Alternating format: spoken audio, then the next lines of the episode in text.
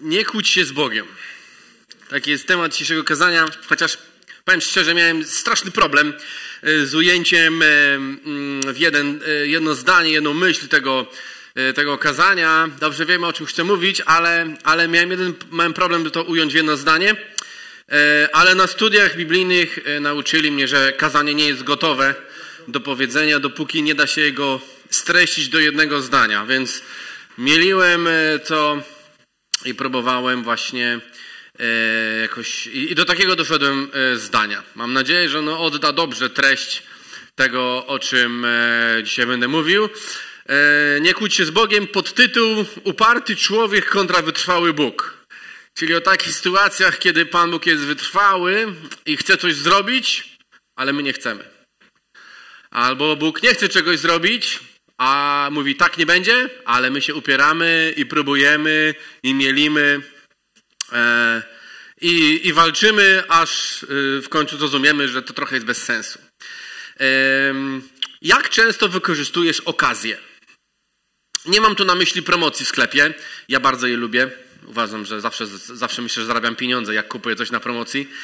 E, ale nie o takie coś mi chodzi. Nie chodzi mi o takie promocje cenowe, okazje, ale okazje, czyli możliwość zrobienia czegoś. E, takie okazje, możliwości, które można wykorzystać lub nie. E, w życiu z Bogiem takich rzeczy jest dużo. Rzeczy, które można wykorzystać, które jak skorzystasz, to się wydarzy coś fajnego. Na przykład pomodlić się na nabożeństwie albo z kimś się w ogóle pomodlić. Możesz to zrobić? Nie musisz. Prawdopodobnie twoje życie nie zmieni się całkowicie, jeśli tego nie zrobisz lub jeśli to zrobisz. Pewnie może są pojedyncze przypadki, kiedy czyjeś życie się zmieniło całkowicie po jednej modlitwie, ale zwykle tak się nie dzieje. Ja się modliłem tysiące razy w życiu. Każdy z was, kto, kto dłużej chodzi z Bogiem, pewnie podobnie. Ci z was, którzy są świeżo wierzący, też pewnie już kilka razy się modlili, czasem coś się wydarza, czasem coś się nie wydarza. Ale jedna modlitwa, nawet jedno kazanie wysłuchane lub wypowiedziane nie zmienia twojego życia. Tak całkowicie. Kazanie jest trochę jak obiad. E, gdybym was spytał, jakie kazanie słyszeliście rok temu o tej porze? Mało z was pewnie kto by był w stanie powiedzieć tytuł. Ja nawet nie wiem, czy byliśmy w stanie tak na szybko przypomnieć, kto wtedy zwiastował i o czym mówił. Ale pewne jest, że rok temu słyszałeś kazanie. I pewne jest, że rok temu coś jadłeś. Myślę, że porównanie często kazania do obiadu jest takim dobrym pomysłem, czymś, co nas posila, e, napędza, ale później zapominamy, e, zapominamy tego, co się co było. Oczywiście są takie wyjątkowe kazania, które zostają w, naszym, w naszej głowie na całe życie. Być może podobnie jak są pewne wyjątkowe podróże czy posiłki, obiady, które pamiętasz całe życie, że pierwszy raz jadłeś golonkę i zjadłeś całą. I to jest taki, taki moment w życiu, że jest super. E, ale okazji i możliwości. E, można je wykorzystać lub nie. Nie będę dzisiaj o tym mówił. To jest e, fajny temat. Wiele jest w życiu z Bogiem, naszym, w naszym życiu z Bogiem miejsca na wolność. Rzeczy, które możesz robić. Możesz na przykład, na przykład za, w tą sobotę najbliższą jest wieczór uwielbienia w Gdańsku o 20. Później będzie jeszcze w ogłoszeniach, ale serdecznie Was zapraszam jako jeden z organizatorów konferencji Winterfresh. Możemy przyjść razem wspólnie uwielbiać Boga. To jest możliwość. Możemy przyjść, razem się spotkać, w Gdańsku przy wspaniałej muzyce uwielbiać Pana Boga pieśniami. Ale jeżeli tam nie przyjdziesz, pewnie dalej będziesz żył. Tak samo, podobnie. Może coś się wydarzy, oczywiście trochę gorzej, wiadomo, e, bo, bo ominie się to, co tam będzie, ale będziesz żył. Są takie możliwości. Inna możliwość to możliwość wzięcia udziału w szkoleniu z ewangelizacji. 11 lutego przyjeżdża pastor Michał Szlachetka. Wspaniałe szkolenie z ewangelizacji. E, znaczy, mówca jest po prostu bardzo doświadczony w tym, co robi. Umie to też w, taki znakomity sposób przekazać, bardzo zachęcający, wyposażający technicznie w narzędzia, jak to robić, jak nie robić, ale też bardzo zachęcający, ma kilka świadectw związanych, historii, które, które zmieniły czyjeś życie. No bo na przykład możliwość opowiedzenia komuś Ewangelii o Jezusie, to w Twoim życiu jest możliwość. Ale dla kogoś to może być totalna zmiana. No bo każdy z nas kiedyś usłyszał Ewangelię. Każdy z nas, kto jest wierzący. Wiem, że część z nas jest tutaj wierzących, pewnie większość, ale niektórzy są może po raz pierwszy, może po raz drugi, trzeci. Przychodzą przyglądać się, jak wyglądają chrześcijanie, czy, czy chciałbym zostać jednym z nich, czym się oni różnią od normalnych ludzi. o co w ogóle im chodzi. I e, opowiedzenie komuś o Jezusie to jest w Twoim życiu zazwyczaj taka możliwość. Pewnie, kto z Was tu powiedział Ewangelię przynajmniej 20 osobom w swoim życiu? Ręka do góry. Okay, jest, jest parę osób, nie? I, i, i każdy kolejny raz jest, jest, jest fajny, ale to nie są przełomowe chwile w Twoim życiu. Ja mogę na palcach jednej ręki policzyć takie razy, kiedy mówiłem komuś o Jezusie i zobaczyłem tą iskrę wokół, że on skumał i uwierzył. Tak, że za, za, zajarzył, nie? To w zbawieniu nie jest z uczynków, jest z wiary. Ja nie mogę na niej zasłużyć, ja mogę, muszę po prostu uwierzyć. I ten, ten błysk wokół jest, jest, jest, jest czymś, co mi towarzyszy już kilkanaście lat. Ale, ale w większości razy, kiedy komuś mówiłem, to pewnie już nie pamiętam. Albo kiedy, może nawet z kimś się modliłem, kto chciał przyjąć Jezusa do swojego serca, powierzyć mu swoje życie.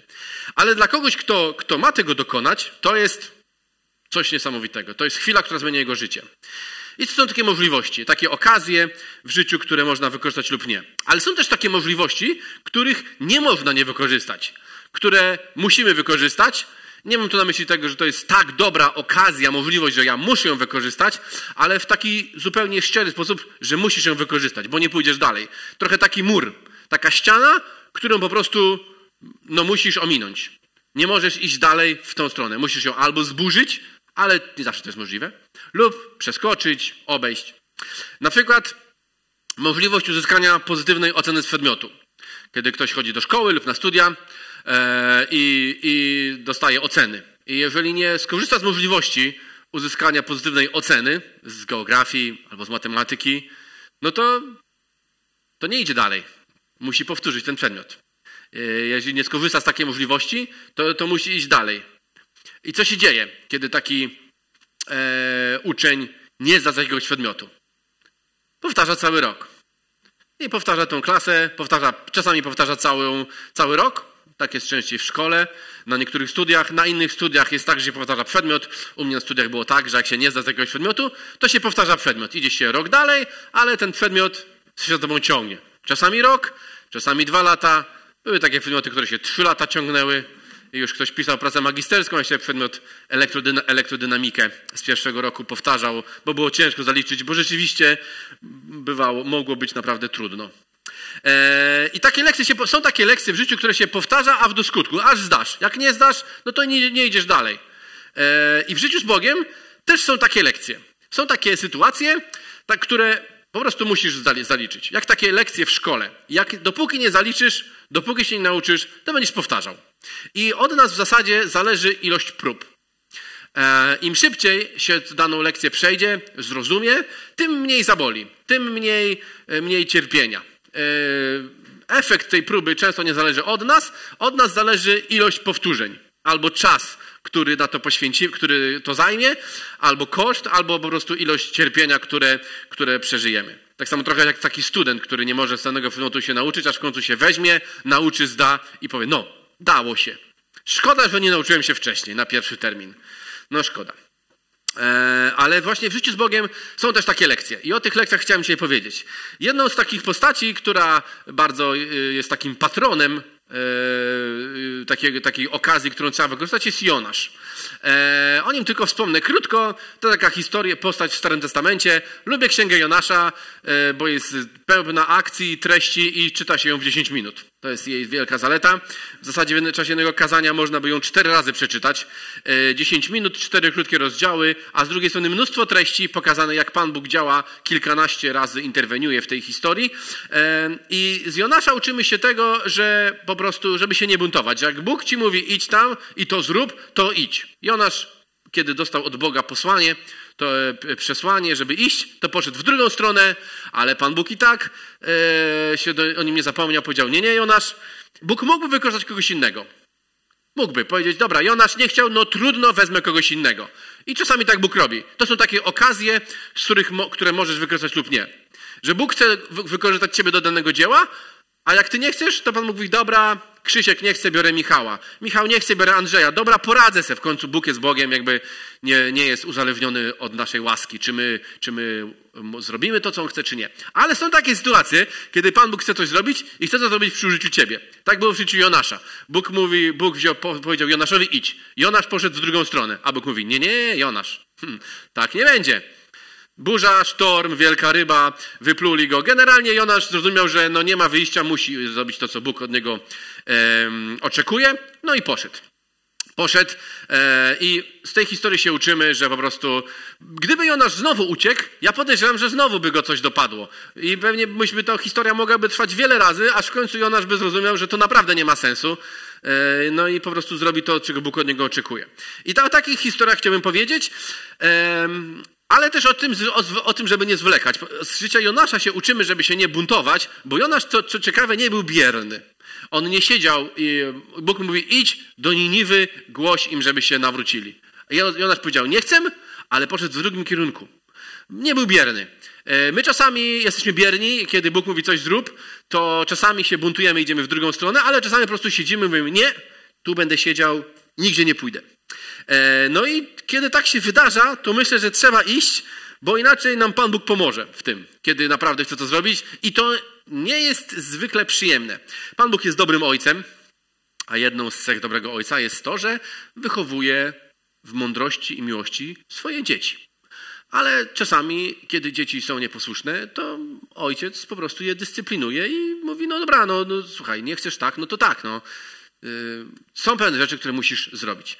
I Pan Bóg jest dobrym ojcem i to zawsze powinniśmy pamiętać. Śpiewaliśmy to dzisiaj e, i śpiewamy o tym często, bo Bóg naprawdę jest dobrym ojcem, jest idealnie dobrym ojcem, jest, jest tak dobrym ojcem, jakiego dobrego ojca nie, zna, nie znajdziemy na ziemi. Mieliśmy różnych ojców, lepszych, gorszych, niektórzy z nas.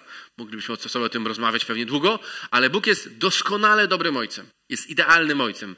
Takim, jakiego na ziemi nikt z nas nie miał i nie będzie miał. I nikt z nas nigdy nie będzie takim ojcem.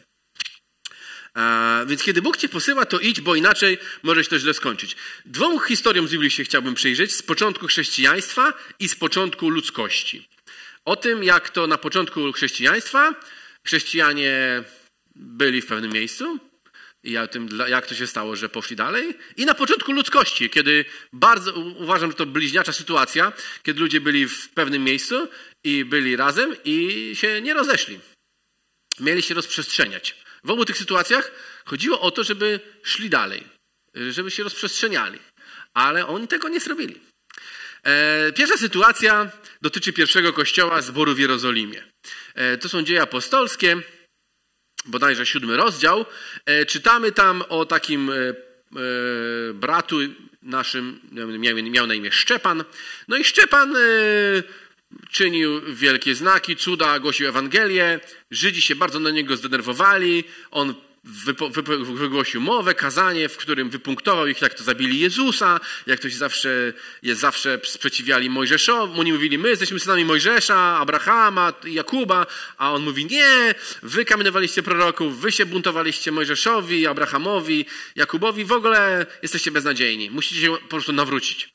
No i oni, kiedy czytamy tak, 54 werset, słuchając tego wpadli we wściekłość i zgrzytali na niego zębami. Byli na niego naprawdę źli. On zaś, pełen, będąc pełen Ducha Świętego, utkwił wzrok w niebo, ujrzał chwałę Bożą i Jezusa stojącego po prawicy Bożej i rzekł, oto widzę niebiosa otwarte i Syna Człowieczego stojącego po prawicy Bożej. Oni zaś podnieśli wielki krzyk, zatkali uszy swoje i razem rzucili się na niego. Byli tak wściekli, że krzyknęli i zatkali swoje uszy. To już jest taki tłum, po prostu dziki tłum taka agresywna, wielka masa. Wypchnąwszy go poza miasto, ukamienowali go. Świadkowie zaś zużyli swoje szaty u stóp młodzieńca zwanego Saulem i kamienowali Szczepana, który się modlił tymi słowy. Panie Jezu, przyjmij ducha mego. Patrzy na kolana, zawołał donośnym głosem. Panie, nie policz im tego grzechu. A gdy to powiedział, skonał. A Saul również zgadzał się z tym zabójstwem. Jakby ktoś e, was może nie wiedział, Saul, który właśnie pilnował ubrań tych ludzi i który popierał zabójstwo, to ten sam Saul, który później nazywa się Paweł i napisał 13 listów w Nowym Testamencie. Apostoł Paweł jest później znany. Ale w tym momencie jeszcze jest prześladowcą Kościoła. E, Saul zgadzał się z tym zabójstwem. W owym czasie rozpoczęło się wielkie prześladowanie zboru w Jerozolimie. I można, czytając tą historię, możemy zadać sobie jedno pytanie. Dlaczego Bóg nie ochronił Szczepana? Jezus umarł, ofiara została y, poniesiona, doskonała ofiara na krzyżu za nasze grzechy. E, dlaczego Bóg nie ochronił Szczepana? Przecież mógł. Przecież jak czytamy Stary Testament, to mamy tam dużo historii Bożego ratunku. Nawet tego Jonasza Pan Bóg uratował przed utonięciem, bo chciał go użyć. E, czytamy historię Daniela wrzuconego do jaskini lwów. Czytamy, jak Izraelici przeszli przez Morze Czerwone i zostali uwolnieni tam od rydwanów Faraona. Czytamy, jak trzech młodzieńców zostało wrzuconych do ognistego pieca, i nie spalili się. A piec był tak gorący, że ten, kto ich wrzucał, się spalił. E, dlaczego Bóg nie ochronił Szczepana? E, można by takie pytanie zadać, ale ja pytanie, inny wniosek uważam, tutaj należy zauważyć, że ich nie powinno już tam być. Oni byli w Jerozolimie, to trwało prawdopodobnie parę miesięcy lub kilka lat. Od momentu, kiedy Jezus umarł, zmartwychwstał, chodził 40 dni ze swoimi jeszcze uczniami, wstąpił do nieba, wstąpił Duch Święty, nawróciły się tysiące ludzi, najpierw trzy tysiące, później więcej trochę, aż do pięciu tysięcy i ci ludzie nie wracali do swoich krajów, żeby, nie, żeby było na jedzenie, to niektórzy sprzedawali swoje ziemie. Była wielka taka impreza, wesele, można powiedzieć, tylko to już trwało niemalże kilka, kilka miesięcy. E, I tylko, że oni nie powinni tam już być. Bo oni nie dostali przykazania, słuchajcie, przyjdzie Duch Święty, nawrócicie się, będzie super, zróbcie wielki kościół w Jerozolimie. I tam bądźcie. Zróbcie mega church. Zróbcie wielki, słynny zbór w Jerozolimie. No właśnie nie. No właśnie, no właśnie oni tak nie usłyszeli. Oni usłyszeli coś innego. W Ewangelii Marka e, czytamy pod koniec 15 werset w 16 rozdziale. Jezus mówi tak. Idąc na cały świat, głoście Ewangelię wszystkiemu stworzeniu. A kto, kto uwierzy i ochrzczony zostanie, będzie zbawiony. Ale kto nie uwierzy, będzie potępiony. Takie same słowa czytamy w Ewangelii Mateusza, 28 rozdział, ostatnie trzy wersety. Jezus przystąpił do nich i rzekł te słowa. Dana mi jest wszelka moc na niebie i na ziemi. Idźcie i czyńcie uczniami wszystkie narody, chrzcząc je w imię Ojca i Syna i Ducha Świętego, ucząc je przestrzegać wszystkiego, co wam przykazałem. Oto ja jestem z wami po wszystkie dni, a do skończenia świata. Więc Jezus nie powiedział im, przyjdzie Duch Święty, Doświadczycie Bożej obecności, takiej jak jeszcze nie doświadczaliście, nie doświadczali ludzie, będzie super i bądźcie tutaj. Jezus powiedział, nie, nie, nie, nie. Weźcie to, idźcie, roznieście to na cały świat. Wszystkim narodom, wszystkim ludziom, każdemu plemionowi, każdym języku, wszystkim rasom. Idźcie. Nawet zostali wyposażeni w te języki. No bo otrzymali dar Ducha Świętego, dzięki temu mówili w różnych językach, których nie znali i ludzie, którzy tam byli z różnych języków, mogli usłyszeć Ewangelię w swoim języku. Więc nawet się Bóg o to zatroszczył. Nie musieli powiedzieć, Panie, ale nie znam języka y, jakiegoś tam. A Bóg powiedział, spoko, nie ma problemu, y, będziesz umiał. Więc jakby zostali wyposażeni w to i mieli się rozejść. Ale co oni? Siedzieli w Jerozolimie. No dobrze, ale jaki był efekt tego, tego prześladowania? No bo myślę, że ono nie było przypadkowe. Saul zgadzał się z tym zabójstwem. W, w, w owym czasie rozpoczęło się wielkie prześladowanie zboru w Jerozolimie i wszyscy, z wyjątkiem apostołów, rozproszyli się po okręgach wiejskich Judei i Samarii.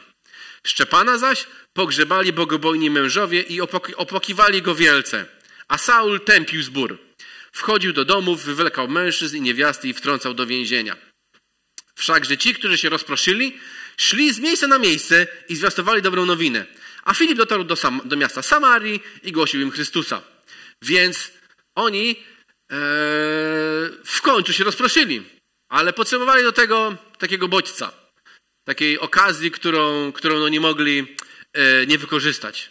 Można, można powiedzieć kolokwialnie, że Pan Bóg ich po prostu wykopał z Jerozolimy. Tak bym to ujął. E, Bóg, Jezus im powiedział, idźcie na cały świat, głoście Ewangelię wszystkiemu stworzeniu. Nie trzymajcie tego tylko dla siebie. Do tej pory e, widzieliśmy w Starym Testamencie naród izraelski, który generalnie był dość oszczędny w opowiadaniu innym o Bogu. Oni zostali ustanowieni po to, e, aby wszystkim, e, aby narodom głosić, jaki, jaki jest Bóg, opowiadać o Nim, ale nie wiązali się ze swojej roli, nie robili tego. E, więc, więc Jezus zabrał im to po prostu i dał to wszystkim narodom. E, ale właśnie i, i ci apostołowie mieli pójść, mieli wszystkim ludziom opowiedzieć, że, że można być zbawionym, że można mieć odpuszczenie grzechów już na ziemi, że nie musisz czekać do śmierci na, na wyrok, czy pójdziesz do nieba, czy do piekła, bo już za życia możesz być zbawiony, możesz mieć odpuszczone wszystkie grzechy, jeśli tylko uwierzysz, że Jezus Chrystus umarł na krzyżu za twoje grzechy. I oni mieli iść i tą wiadomość, wspaniałą wiadomość na cały świat roznieść. Ale nie poszli. Siedzieli w Jerozolimie. Więc po prostu tak się wydarzyło.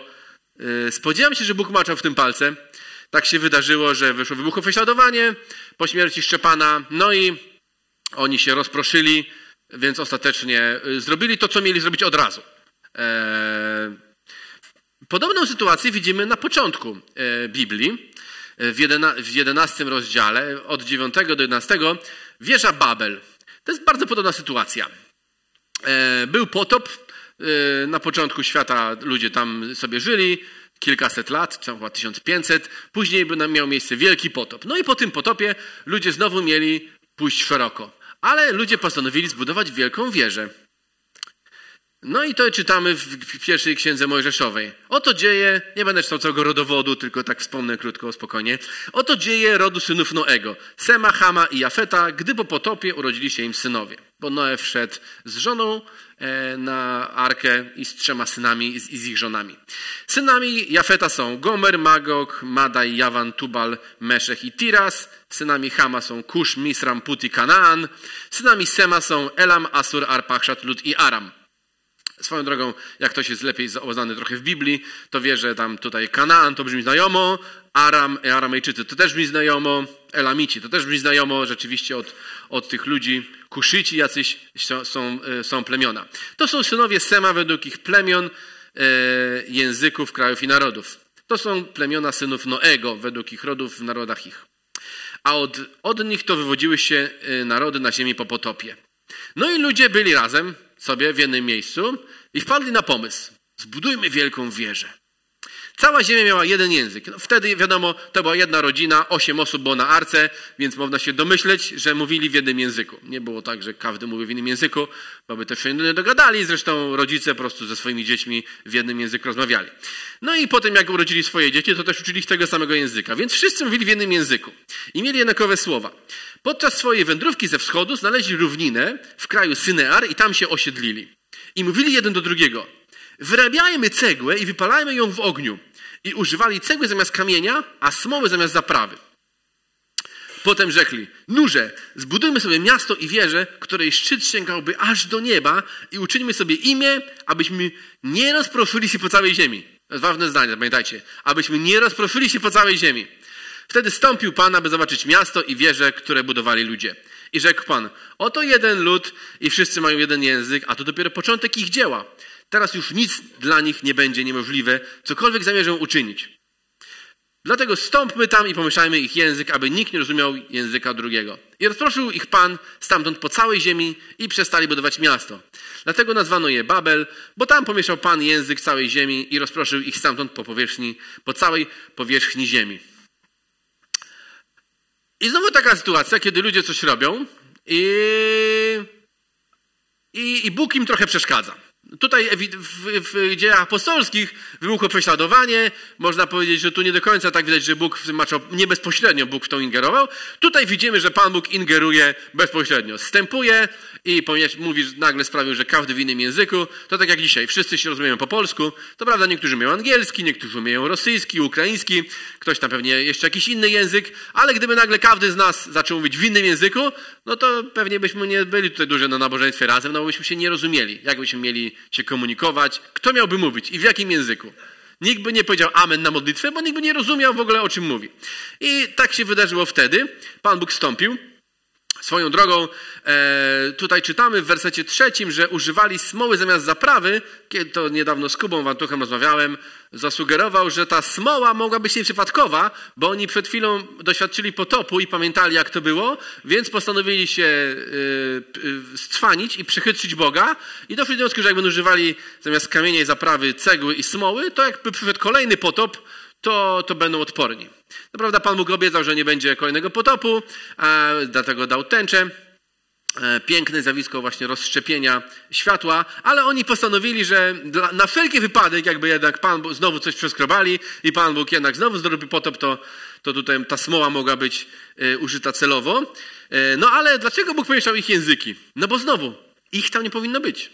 Oni nie powinni być w jednym miejscu i razem budować wielkiego miasta aż do nieba. Ciekawe, interesuje mnie, jak wysoką tą wieżę im się udało zbudować.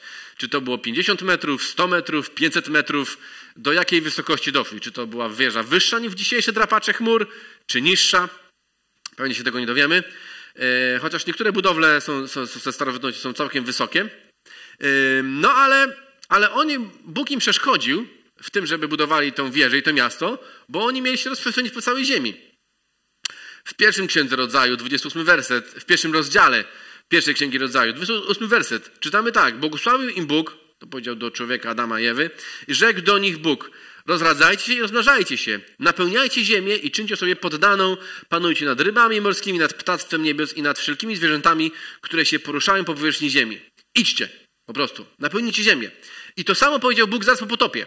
Kiedy już wyszli z tej arki, opadły wody, osiedli, Bóg im powiedział, e, napełnijcie ziemię. Czytamy tak, błogosławił Bóg syn Noego i synów jego i powiedział do nich, rozradzajcie się i rozmnażajcie i napełniajcie ziemię. A bojaźń i lęk przed wami niech padnie na wszystkie zwierzęta ziemi i na wszelkie ptactwo niebios, na wszystko, co się rusza na ziemi i na wszystkie ryby morskie. Wszystko to dane jest w ręce wasze. Wszystko, co się rusza i żyje, niech wam służy za pokarm, tak, tak, tak jak zielone jarzyny. Daje wam wszystko, lecz nie będziecie jedli mięsa z duszą Jego, to jest z krwią Jego. Będę też żądał krwi waszej, to jest dusz waszych. Będę jej żądał od każdego zwierzęcia, a od człowieka będę żądał duszy człowieka za życie brata jego. Kto przelewa krew człowieka, tego krew przez człowieka będzie przelana, bo na obraz Boża, Boży uczynił człowieka. Wy zaś rozradzajcie, rozmnażajcie, niech zaroi się od was ziemia i niech was będzie dużo na niej. I mamy tutaj takie, w tym miejscu też takie dwa przykazania. Po drodze mamy inne ustanowienia. Bóg mówi zakaz mordowania, mówi jedzcie wszystko. E, niektórych z tych rzeczy przestrzegamy do dzisiaj, niektórych nie przestrzegamy, ale taką, y, w pierwszym, siódmym wersecie taką, taką mamy jakby klamrę, którą widzimy, że Pan Bóg mówi jedną rzecz. Rozradzajcie się, rozmnażajcie, napełnijcie ziemię. Niech się zaroi od was ziemia, niech będzie dużo na niej. Zaludnijcie ziemię. To samo, co Bóg powiedział w pierwszym rozdziale. Po prostu e, rozmnóżcie się i idźcie na całą ziemię. A co oni zrobili? Stali w jednym miejscu. Znali sobie równinę wielką i tam zaczęli budować miasto i wieżę aż do nieba. Zupełnie nie to, co mieli zrobić. I to jest kolejna sytuacja, w której ludzie mieli coś zrobić, co im Bóg dość jasno powiedział. To nie, był, to nie był skomplikowany rozkaz. Może musieli się oczywiście podzielić. Dobra, kto idzie w prawo, kto idzie w lewo, kto na północ, kto na południe. E, żeby wszyscy nie poszli w tym samym kierunku, ale mieli dość, to był dość prosty rozkaz, do, do, do, proste zadanie do zrealizowania. Po prostu zarodzić na całą ziemię. Wiadomo, że nie w ciągu jednego roku, ale po, po, po kolei rodzą się dzieci, wychowujecie dzieci, rozprzestrzeniacie się i tak dalej. I, I tak ma być. A oni nie, oni po swojemu. No i Pan mówi, no dobra, no jak nie chcecie, no to, to, ja, to ja was rozproszę. No i się rozproszyli. I ta sytuacja jest bardzo właśnie podobna, e, uważam, do tej sytuacji z początku Kościoła, kiedy chrześcijanie byli w jednym miejscu i było im dobrze razem. Bo, kie, bo to jest właśnie takie czasami niebezpieczne i złudne, kiedy jest nam razem dobrze. Bo czy w Kościele powinno być nam dobrze? Powinno być nam w Kościele dobrze czy niedobrze? Dobrze. A nie, że dobrze. No ale problem jest potem taki, że jak jest nam dobrze, to nie chcemy się rozdzielić że jak jest nam dobrze, to czasami nie chcemy, żeby więcej ludzi przyszło, bo wtedy będziemy dalej od siebie, bo to się nie da tak być. Jak jest więcej ludzi, to, to, jest, e, to jest po prostu mm, więcej relacji i mniej czasu na te stare, bliskie relacje z innymi osobami. Nie wiem, czy wiecie, ale w życiu naszego kościoła też była podobna sytuacja, kiedy zostaliśmy, zostaliśmy wygonieni z Karpackiej. Y, kiedyś y, nasze nabożeństwa odbywały się na Karpackiej od roku 85 bodajże do 2005. E, większość z Was była y, na ulicy Karpackiej, to jest zaraz przy dworcu, przy, przy Gdyni Głównej. Idzie się w górę ulicą Wolności, skręca się w lewo. No i na Karpackiej się spotykaliśmy. Sala Myślę, że jest taka jak i połowa tej, albo jedna, chyba nawet jedna trzecia tej. Tu jest bodajże 120 metrów, tam jest 60 metrów, 70 metrów na poziomie. No więc sala ta ma, główna ma około 40 metrów, jedna trzecia tej. I tam były nabożeństwa. Najpierw jedno, po jakimś czasie dwa nabożeństwa, bo było za dużo ludzi na jedno. No i tak było. Ktoś myśl, były takie głosy, może, może opuścimy to, wynajmiemy coś na mieście, jakąś większą salę. No, żebyśmy mogli się razem spotykać, nie wiadomo, czy nas będzie stać. No i tak były pomysły, aż w końcu zostaliśmy stamtąd wygonieni, bo ktoś powiedział, słuchajcie, przepisy poworowe, czy BHP, coś tam, no nie może was tu być, macie trzy miesiące. No i tak dzięki Bogu chyba się wydarzyło, że stamtąd zostaliśmy wygonieni, bo dzięki temu opuściliśmy, opuściliśmy tamto miejsce. Musieliśmy opuścić. To trochę jak z tą szkołą. Bardzo jak się modlił Antek dzisiaj na nabożeństwie e, w trakcie e, uwielbienia, to właśnie było podobnie. Gdybym mógł zostać w tej szkole, wybrać, to bym chyba został. Nie szukałbym jakiegoś innego miejsca. Tu jest naprawdę fajnie, naprawdę wygodnie, ale nie mamy takiej możliwości. Musimy to miejsce opuścić za jakiś czas. No i czegoś po prostu szukamy na mieście. Myślę, że jesteśmy w trochę podobnej sytuacji E, do tych, e, że po prostu musimy coś zrobić, musimy się przenieść, musimy się ruszyć. E, I, I to, że Kościół rośnie, to jest właśnie dobre dla nowych ludzi. Kto z was, jest, kto z was chodzi do naszego kościoła krócej niż 10 lat? Ręka w górę. Krócej niż 10 lat. Okej. Okay. Sporo. Dzięki. No i gdyby 10 lat temu ludzie postanowili, wiecie co, nie rośniemy. Zostajemy na Karpackiej, e, będziemy się spotykali w gronie 30-40 osób, nie będziemy się powiększali. To wszyscy z Was, którzy są mniej niż 10 lat tutaj, pewnie nie mieliby takiej możliwości, bo byśmy powiedzieli, słuchajcie, nie, no, nie głosimy Ewangelii, nie zapraszamy nowych osób, no bo, bo będzie za ciasno, no. Byśmy musieli zmienić lokal, a nie chcemy. I ro rośnięcie ma do siebie to, że jest się trochę coraz dalej.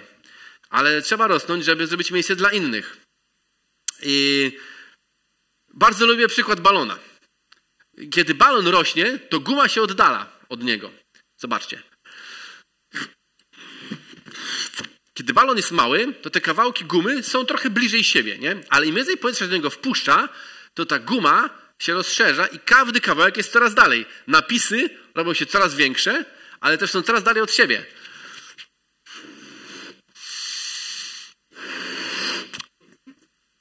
Jest coraz dalej. Mogłem tak dmuchać, pewnie by pęk. O, wrócił na moje miejsce. Bardzo dobrze. I ta ilustracja właśnie tego balonu pokazuje z y, bardzo dobrym obrazem, że kiedy się rośniemy, to się oddalamy od siebie. Nawet znam niektóre osoby, rozmawiałem z naszego kościoła, niektóre jeszcze są w naszym kościele, niektórych już nie ma, które mówią, kiedyś to było fajnie jak się spotykaliśmy na Karpackiej, wszyscy razem, mogliśmy tam razem wypić kawę, herbatę, rozmawiać, wszyscy się znali, wchodziłem na nabożeństwo i wszystkich kojarzyłem. A dzisiaj wchodzę do kościoła, tego nie znam, tamtego nie znam, tego znam z widzenia, ale nawet nie wiem, jak ma na imię, nie? I czasami to jest problem kogoś, kto rzeczywiście nie rozmawia, nie podchodzi do nowych osób, nie zapyta, cześć, skąd jesteś, jak masz na imię, co tu robisz, miło ci widzieć, ale to jest też efekt tego, że rośniemy. I po prostu im się trochę, kościół jest trochę jak balon. Rośnie, rośnie, rośnie i jesteśmy coraz dalej. Jak się balon pompuje, to pęknie. Mam nadzieję, że nasz kościół nie pęknie od rozmiaru, ale, ale, ale musimy trochę być na tym gotowi. Taką mieć mentalność, żeby, yy, żeby, nie być tylko, żeby nie być tylko dla siebie. Modlimy się i myślimy, co jest wolą Bożą dla naszego kościoła. Że chcemy być gotowi. Czy, czy wolą Bożą jest, abyśmy może podzielili się na pół i założyli drugi kościół w Gdyni? A może Bożą wolą jest, abyśmy robili jeden kościół duży, e, taki, w którym dział dużo ludzi. Ja jestem osobiście fanem dużych kościołów. E, szanuję ludzi i kocham, którzy lubią małe kościoły. Super, są potrzebne. Ja wolę duże. E, myślę, że też są potrzebne, ale zawsze sobie zadać pytanie, dlaczego to chcesz robić?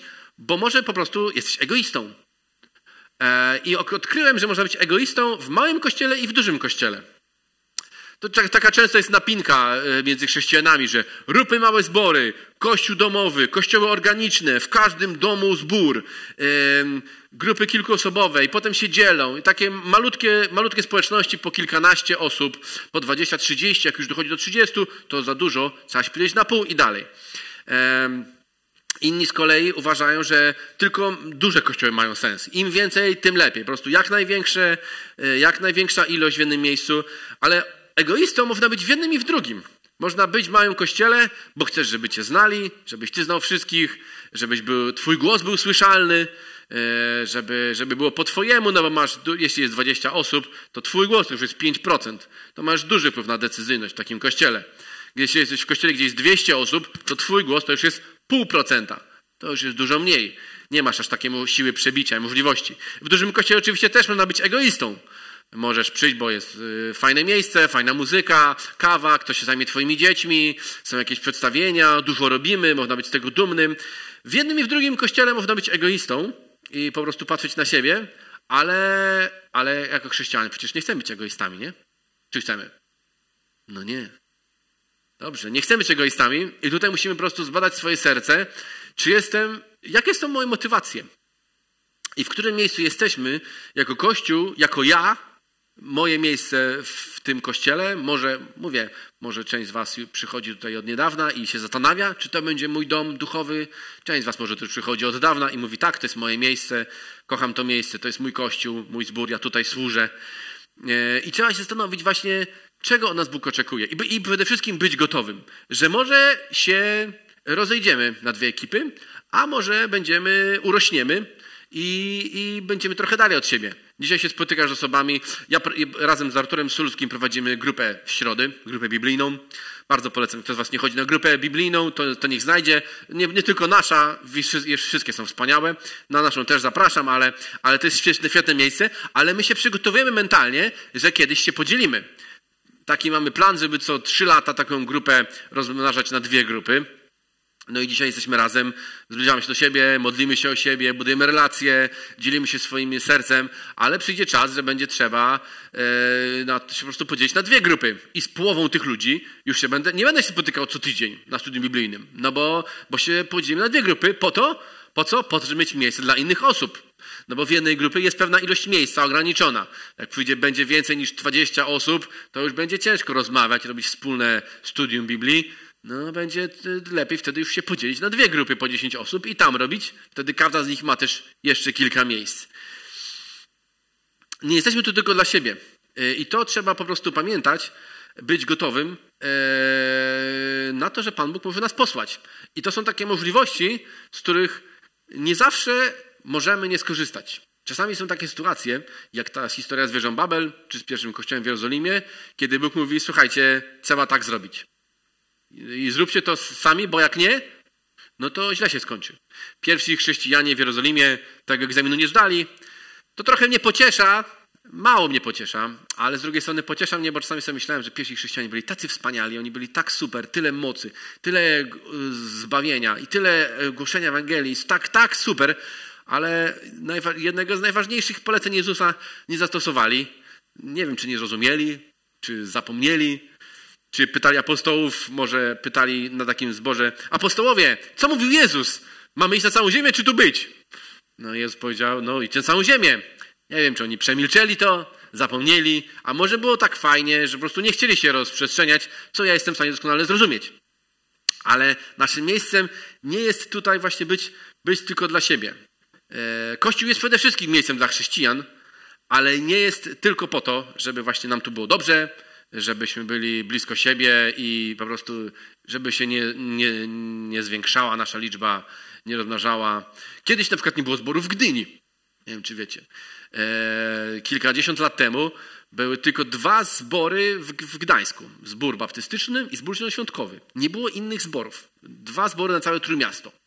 W roku 85 powstał zbór w Gdyni, Potem zbór, drugi, zbór w Sopocie, drugi zbór w Gdańsku, zbór w Wejherowie, trzeci zbór w Gdańsku. Teraz są w, w Trójmieście jest sześć zborów baptystycznych, zielonoświątkowych jest 10 albo 15, ale kiedyś nie było.